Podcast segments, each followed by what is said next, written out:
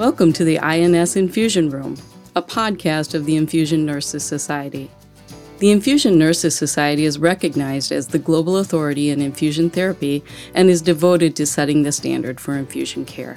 I'm Dawn Berendt, your podcast host and the Clinical Education and Publications Manager for INS.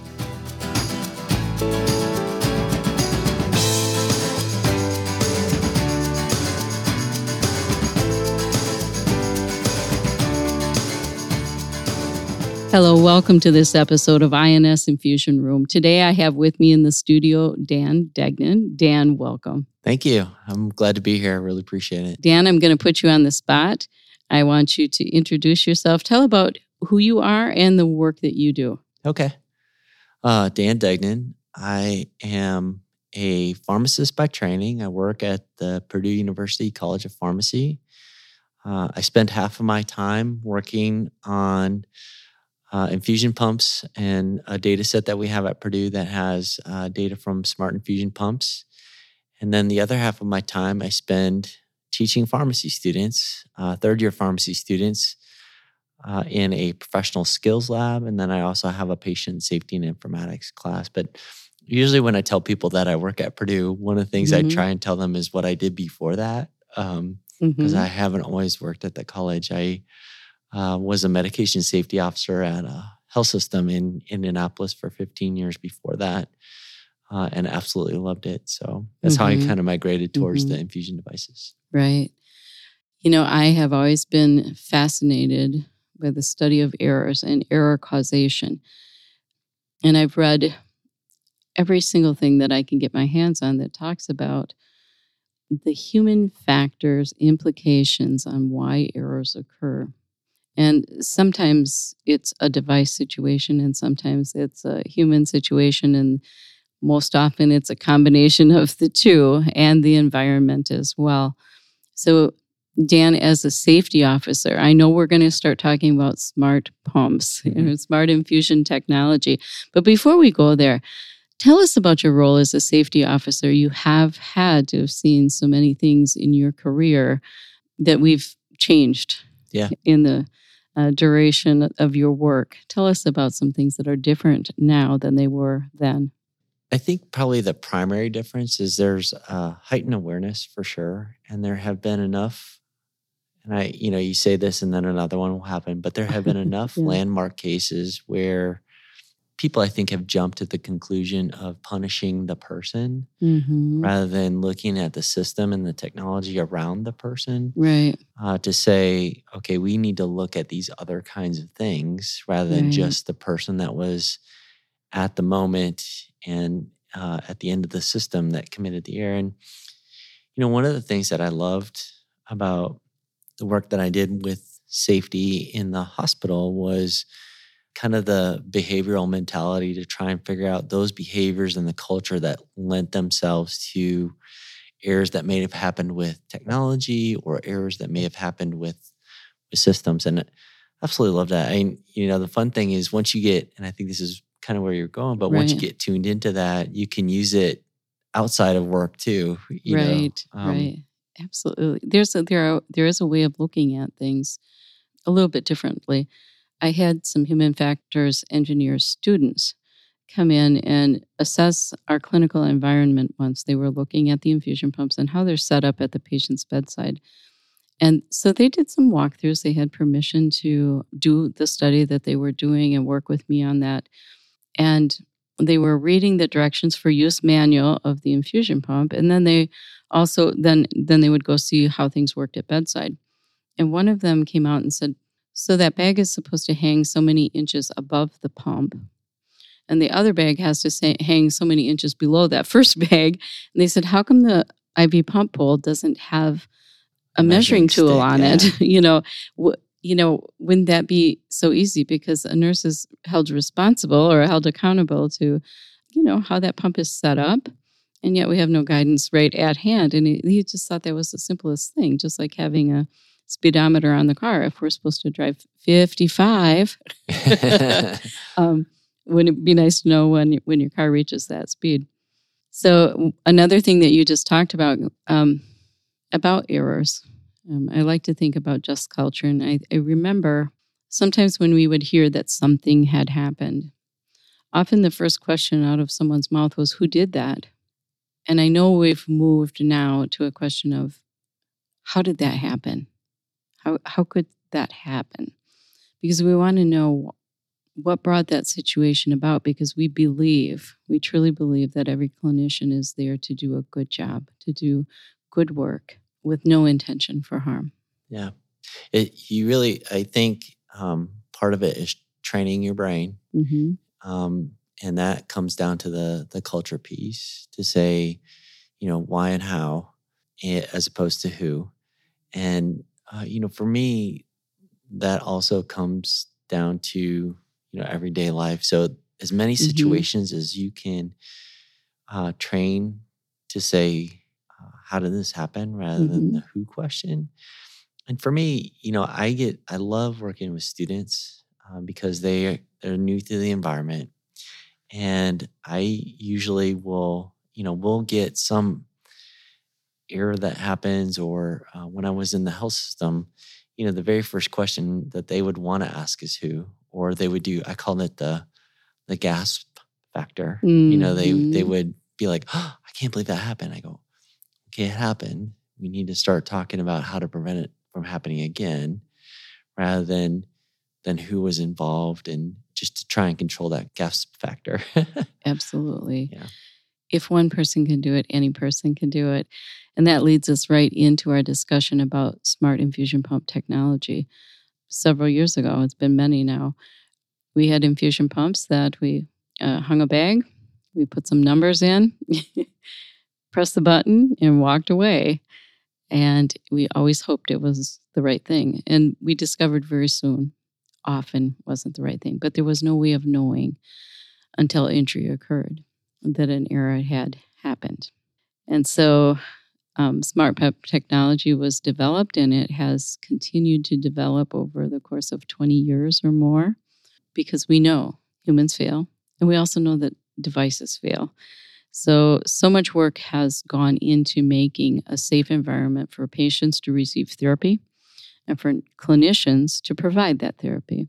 So, let's talk about the first piece that's most important about smart infusion pump technology. Dan, what do you think that is?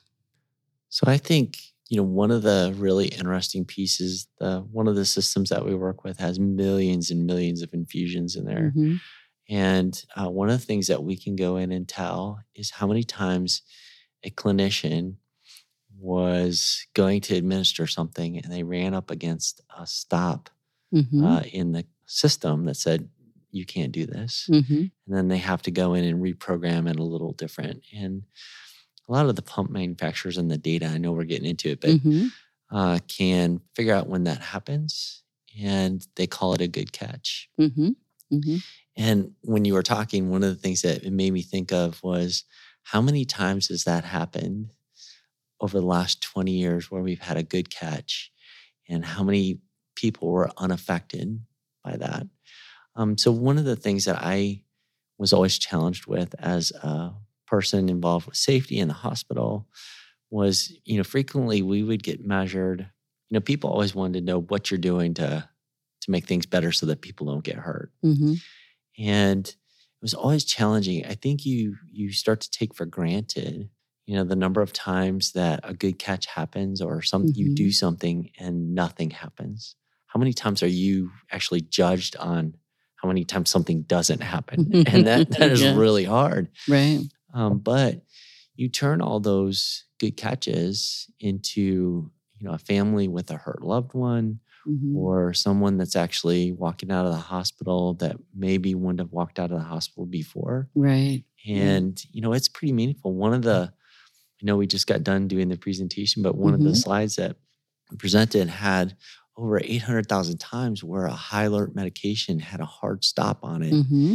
Not that it was a good catch, but somebody was going to infuse a medication that potentially could have hurt someone. Right. Um, right. And so, you know, I love the safety aspect, but I usually have to translate it into meaning by saying uh, we prevented a lot of people getting hurt. Right. Right. Absolutely. So you asked about my favorite. It's the hard stop. The hard stop. program. That's a good catch. So what what enables a hard stop is that drug library, and the drug library in most organizations is uh, built on the formulary of medications that are available within that organization. And then they're categorized often by the level of care or the care areas that um, they provide separate, distinct care areas for patients who need separate, distinct care.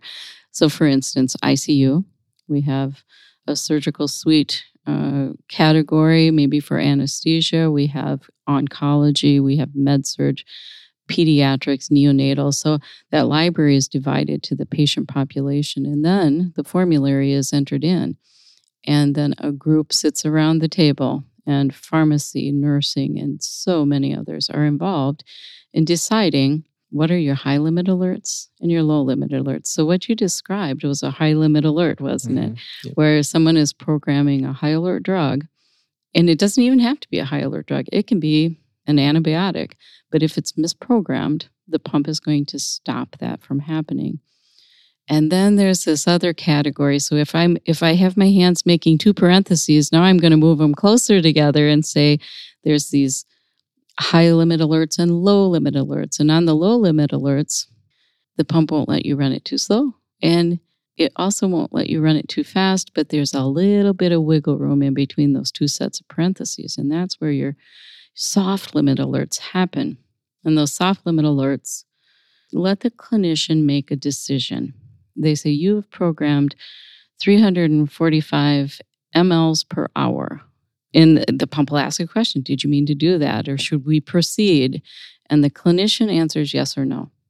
And that's the piece I want to talk to you next about because the pump tells us how quickly the clinician makes that decision. So, boom, that pops up. 365 mLs per hour. Did you mean to do that? Do you want to proceed? And the clinician presses yes. What has just happened and what is the pump going to tell us later? Right. It, that's so interesting because, um, you know, we talked a little bit about the human behavior component mm-hmm. of what is happening there. Mm-hmm. And a clinician will end up having muscle memory uh, mm-hmm. of that action of going through. And if they get too many alerts that they go through and they mm-hmm. confirm uh, very quickly without necessarily reading them, uh, you can have situations where someone may confirm something where they didn't mean to confirm it. Right. Um, and those actions can happen, you know, within one to three seconds. Right. Uh, at least from what the pump tells us. I had a colleague that did a really, there's all kinds of alerts that happen mm-hmm. in the mm-hmm health system with the computers, but you know, one of them that happens is with drug drug interactions as well right. outside of the pumps. And he went and did a, a quick study to look at how quickly people responded to those. You know, clinicians are challenged today with how much help they have and you know how many people they how many FTEs are allocated. Mm-hmm. And he turned that one to three seconds where somebody was always saying yes to an individual alert into uh, an FTE and was able to show that a significant amount of, in this case, nursing time mm-hmm. was being wasted right. by having to say yes. You know, some soft alerts, the soft alerts that I don't like that we look at are ones we may have a million alerts or 100,000 alerts, and everyone has said yes to it. So if everyone says yes, then I would argue that it's probably not an effective alert. Absolutely. Yep. Um, one of the one of the other interesting pieces to that is, uh, and where I thought you were going to go with your question mm-hmm. uh, was this idea of having subtherapeutic alerts. Uh, rather yes, than, yes. So we can go there. Let's okay. talk about that. I mean, because you know, for the excessive super therapeutic alerts, those are usually easy to tell because uh, someone will have uh, an overt reaction to the drug. You know, if you run it too fast, someone usually someone's right, going right. to have a problem. However, if you run it too slow, if you have a subtherapeutic alert, mm-hmm. somebody mm-hmm. mistypes it or runs it too slow, that can also have an effect. And it's always been interesting. I think it's been an interesting thing to me is it's harder to catch those. It's mm-hmm. harder to catch the subtherapeutic ones. Right. Um, right rather than the super therapeutic ones. But right. and you know the other funny thing that I liken it to is you know you be you'll be working on your computer mm-hmm. and you'll get if you try and shut something down without saving it right it'll say hey do you want to save this and i would love to do a study sometime to look at how much time someone spends responding to that alert mm-hmm. versus because that's not going to kill you mm-hmm. Um, oh it does if it's your term paper but that's right um, but how much time somebody spends on that alert mm-hmm. versus an alert that you know might come up on an IV pump that says, "Hey, are you sure you want to do this?" Mm-hmm, mm-hmm. Um, I just I think it'd be interesting to do that. Yeah, it is. So let's talk a little bit about that subtherapeutic dose alert. There are clinicians that like to run things like vancomycin extra slow. So they really aren't getting it in in the expected time frame that we that we would like to see that happen. And clinicians have reasons why they want to run that slow because they have someone with fragile veins. We have peripheral access, and we want that vanco to go slow. We don't want red man syndrome. We want we we're going to do all kinds of things. We're going to dilute it further. We're, and I don't want to say that that clinical judgment isn't important but whenever the pump is telling you, you know, hey, think just think about this for a second. Do you really want to proceed? What the pump is trying to say is that a lot of scholarly people have sat around the table and have programmed this pump so that it runs just exactly the way you need it. And if you're choosing to go outside of those limits, you're kind of on your own. You're you're um, negating some of the the uh, safety that comes with smart pump technology. So I always want people to know you have the freedom to do that. Yes. Why are you doing it? And yeah. do you have a really good reason for exceeding or or under exceeding the dose? Yeah, I love that. Many of the guidelines will talk about how there can be a disconnect between the pharmacist that may be setting up the pump parameters mm-hmm. and the nurse that's actually using the pump and trying to figure out ways to make them come together mm-hmm. or have them mm-hmm. come together mm-hmm. to discuss that. But there are times when uh, someone may be in front of a patient and have something pop up. And not that this matters, but I'm a big why person. Mm-hmm. You know, mm-hmm. I want to know why things are set up that way. And, you know, if someone is in a situation where they feel like they have to ask, well, why is that? Then we probably haven't done, we, the collective we, mm-hmm. have not done a good job of going through and explaining why or this is the concern. And sometimes the person that is choosing to do that may have a good reason. The theory would say that that's called a, uh, a positive deviant. Mm-hmm. And, mm-hmm. you know, if they do have a good reason, then for me, tell me that information so we can make the change so it right. makes it better for everybody. Right. So when you have a, a smart infusion pump, you have a drug library that's actually a living being, yeah. so to speak. It's it's a living product. It's not like you've bought a hardcover textbook and it's always going to stay the same every time you open it. Every time you use it, the words are going to be exactly the same all of the time. What you've just bought is the document that is electronic and it's subject to change all of the time. And that's the good piece. We do want those libraries updated, not every day, certainly. It takes way too long to download that data to every right. pump in the organization, but we do want a library that is active, that is responsive when those who review the infusion pump data and notice so many soft limit alerts for one particular drug within a dosage range, and they realize, oh, we need to fix that for those clinicians so that it's not they don't have to make that choice every single time they program it.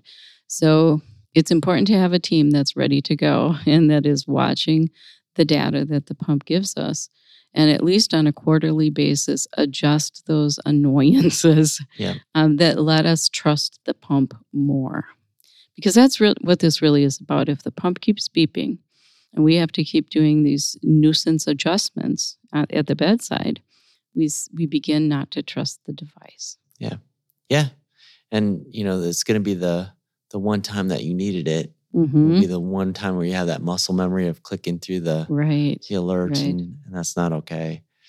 You know the um when you were talking, the the other thing that it made me think of was the interdisciplinary nature of what should be happening, uh, and ISMP, the Institute for Safe Medication Practices, just came out with uh, their smart pump implementation guidelines uh, 2020 February. Mm-hmm. And mm-hmm. one of the really strong recommendations in there is to have an interdisciplinary group uh, right. managing your library. And, you know, I think that we both have uh, come from organizations that, you know, where that was a priority. Right. Um, right. But that's not a priority everywhere, I don't think. Right. And, and I know that. I know that in my previous position, our organization paid to have a person like me on site to watch over that and to have a pharmacist, a dedicated pharmacist, and then numbers of other people. We had biomedical engineering, so many people on that force.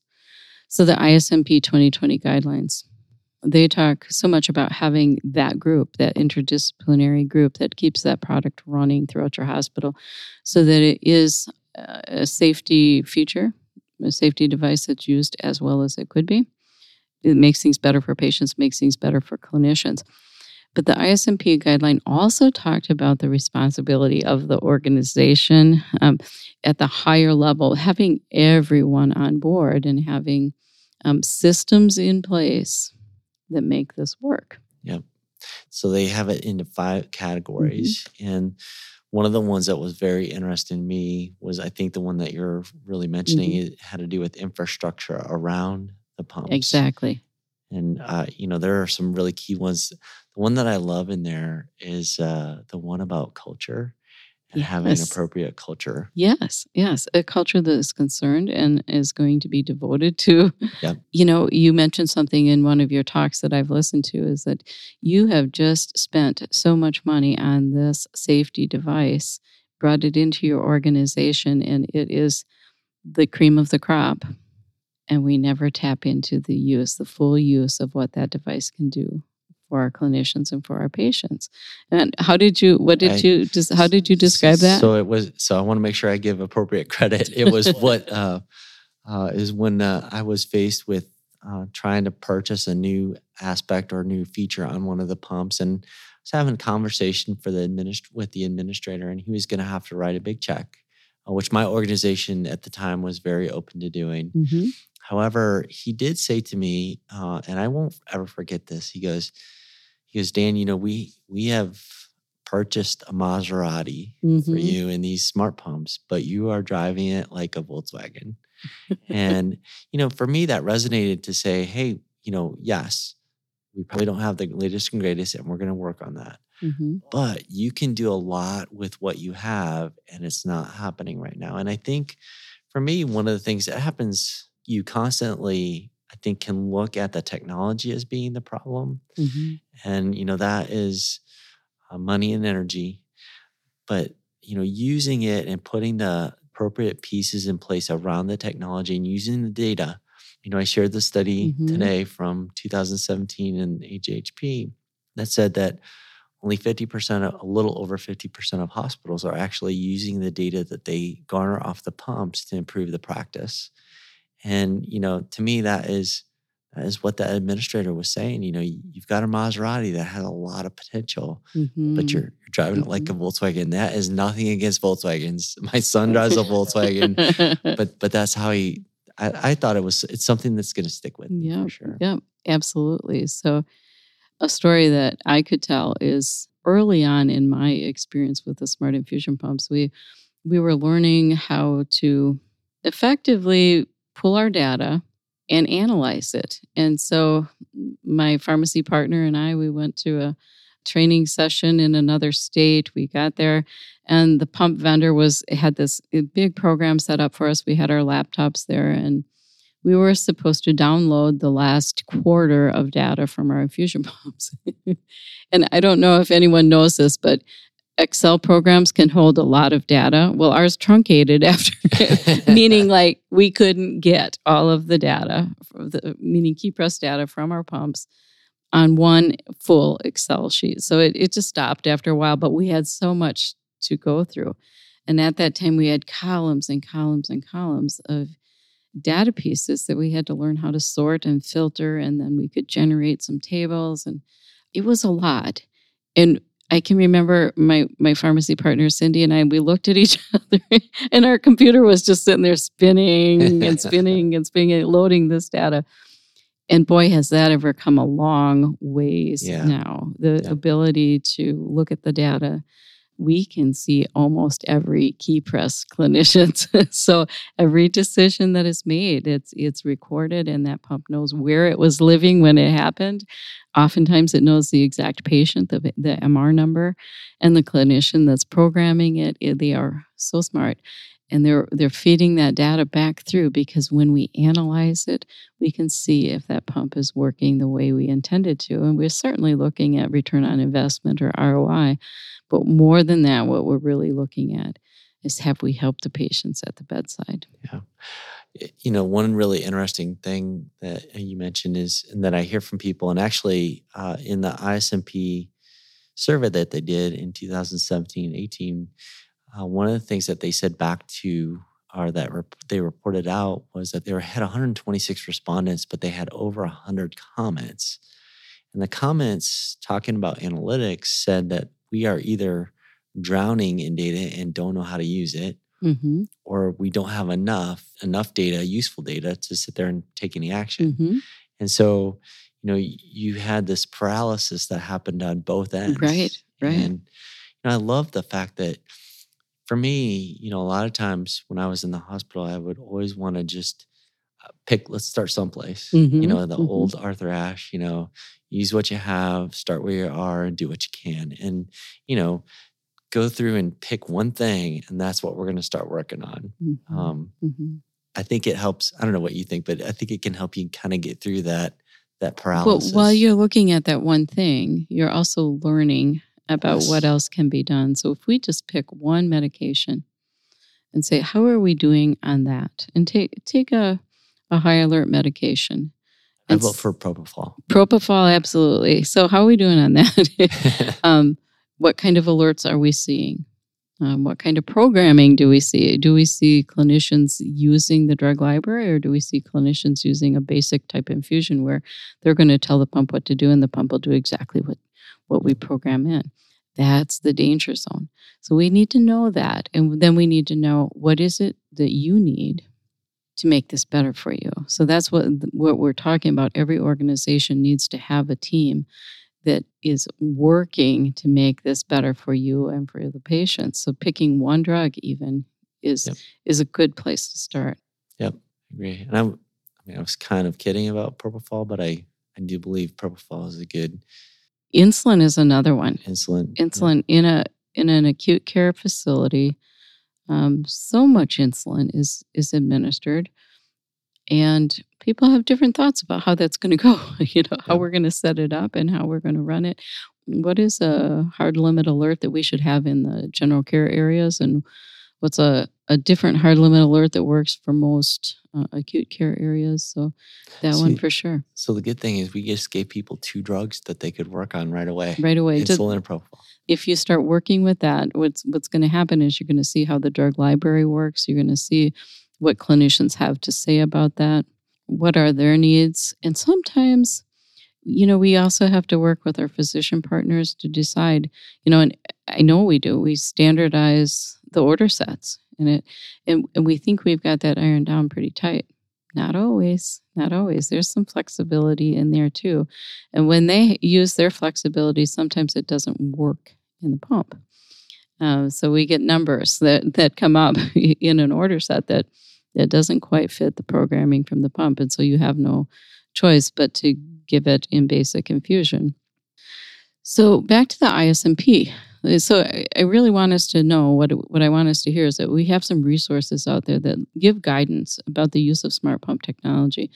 So ISMP definitely is a nice place to start, but we also need to rely on the vendors, the pump uh, manufacturer, and the, the the folks that have created your pump and the design. You need to partner with that group as well because they are interested in having your device be successful in your organization. And while every device has some problems, and there are recalls with most technologies, um, that doesn't mean it's a bad device. It means that they're right on top of creating the changes that need to happen to make it safer. So, partnering with organizations outside your own, looking at what ISMP has to say, looking at your vendor, and then getting the people around the table in your own organization. And it, we have to have end users at the table, right? Yep. Absolutely. I think one that I would add to those 4 because mm-hmm. uh, I 100% agree with the four that you mentioned. There is a, a growing body of literature that has looked at uh, smart pump use within facilities, um, not only from an implementation standpoint, but it's starting to get uh, more sophisticated in looking at uh, end users with specific medications. One of the really interesting studies that has come out, and you know, the one of the really interesting things to me is where these um, the literature ends up. So mm-hmm. sometimes it'll be in the Journal of Infusion Nursing, mm-hmm. or sometimes it'll be in the pharmacy literature, or sometimes it'll be in the nursing literature. Sometimes it's in patient. Sometimes it's in anesthesia yeah, too. Absolutely. Interesting. Yeah. yeah. And so um, it's not straightforward to go and find it, but it can be really, I think, illuminating when you do find it because someone has taken a degree of rigor to say, okay, this is how I want to look at this problem. Mm-hmm. And um, I haven't always been at Purdue. And I think I, the thing, one of the things I've learned is that the people that do these, this type of research are really, really smart. Mm-hmm. Um, they're really good at that piece. Mm-hmm. Mm-hmm. So I, the four that you named for sure, uh, yeah. vendors for sure too, uh, as part of that. But also, I think there's an emerging body of literature that can help people. Exactly, and that we rely on that because we do need to to have research that comes from the bedside. We need those really smart people that are putting it forward, and we need to know what's next. So, one thing we haven't talked about, and that's um, something that has emerged over the past oh, I'll say 10 years, is bidirectional interoperability with the infusion pump and the electronic medical record. You know, I know that many large organizations have adopted that technology, but many haven't. So I don't know if we could say maybe 20% of the larger organizations are there. And that, for those of you who don't know, it means that you have a barcode scanner. You scan your your clinician badge, you scan the medication, you scan the patient's ID pump, and it brings all of those pieces together. And um, it actually programs your pump for you. And then you validate or verify that programming. Um, so it's very sophisticated, and whatever the pump is infusing is now going directly to your electronic medication record, and it does some documentation for you that you also have to validate. Extremely sophisticated technology. Yeah. Um, so we do see a lot of uh, organizations that have moved in that direction are experiencing that. Is it perfect? So, uh, no, no, no. That's no. the easy one. That's the easiest question yeah. you asked me. Tit- titration is still a little challenge. Yeah, PCA absolutely. is a challenge. I think one of the other interesting things is it is introduced, it is brought to the table another partner to talk to mm-hmm. uh, in the EMR vendors. Mm-hmm. And so the Epics and the Cerners of the world mm-hmm. are also at the table now. Does McKesson have a uh, product as well? I think so, but okay. honestly, I, I, don't, I'm not sure. Okay, so we can stay safely with Epic for sure. Yeah, Epic and Cerner, I know for sure. Yep. Um, you know, and for me, you know, that that discussion that we had about drowning in data, mm-hmm. well, that is a whole nother data source that comes to the table and says, Hey, I've got some things that can help you. Mm-hmm. And, uh, you know, with those systems that are fully operational with the uh, interop, they it's great because they know more about what's happening in their health system with IV infusions than mm-hmm. probably anybody ever in the history of history. Right.